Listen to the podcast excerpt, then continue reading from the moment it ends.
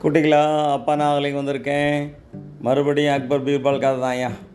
அக்பருக்கு ஒரு வித்தியாசமான பொழுதுபோக்கு இருந்ததுப்பா. எப்பெல்லாம் தோணுதோ பக்கத்தில் இருக்க காட்டுக்கு போய் மிருகங்களை குண்டக்க மண்டக்க வேட்டையாடுவார். கண்ணு மூக்கு தெரியாமல் வேட்டையாடுவார்.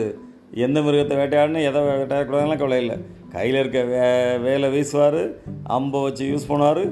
போகிற வர்ற எல்லா மிருகங்களையும் கொன்றது அவருடைய வழக்கம் வந்தது. இது பீர்பாலுக்கு பிடிக்கல.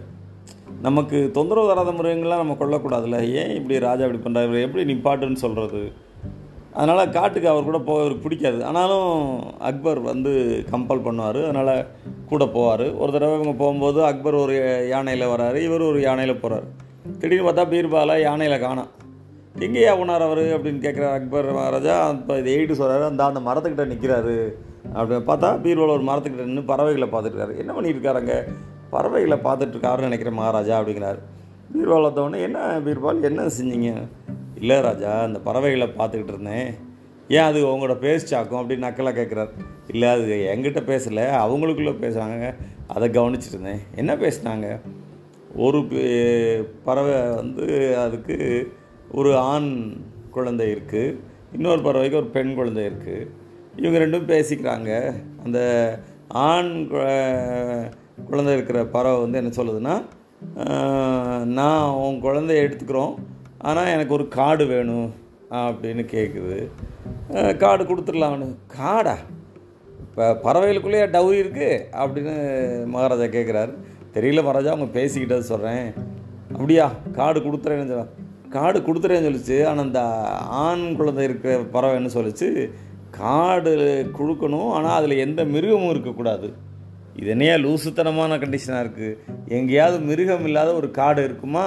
அந்த புறா அந்த பறவை தப்பாக கேட்குது அப்படின்னு மகாராஜா சொல்கிறாரு இல்லை மகாராஜா அந்த பொண்ணோட அப்பா அம்மா பறவை வந்து சொல்லுது இல்லை கொடுக்கலாம். அது மாதிரி காடு நான் கொடுக்குறேன். அது எப்படி காடை கொடுக்கும்? ப மிருகங்களே இல்லாத ஒரு காடை. அந்த பறவை பதில் சொல்லுச்சு மகாராஜா. என்ன சொல்லுச்சுன்னா இந்த அக்பர் மகாராஜா வேட்டையாடுற விதத்தை பார்த்தா அநேகமாக அவர் இங்கே இருக்கிற எல்லா மிருகத்தையும் அழிச்சிருவார். அதனால் இன்னும் கொஞ்ச நாளில் மிருகங்களே இல்லாத காடு எனக்கு கிடச்சிரும். அதை நான் உனக்கு கொடுக்குறேன். என் குழந்தைய நீ எடுத்துக்கோ அப்படின்னு அது சொல்லுச்சு. புரிஞ்சிருச்சு அக்பருக்கு.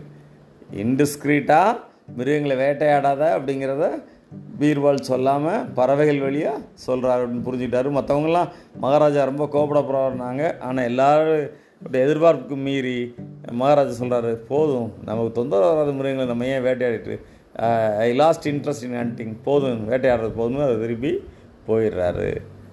ஸோ மிருகங்களும் ஒரு விதத்தில் நிம்மதி அடைந்தது பீர்பாலோட இந்த முயற்சினால்.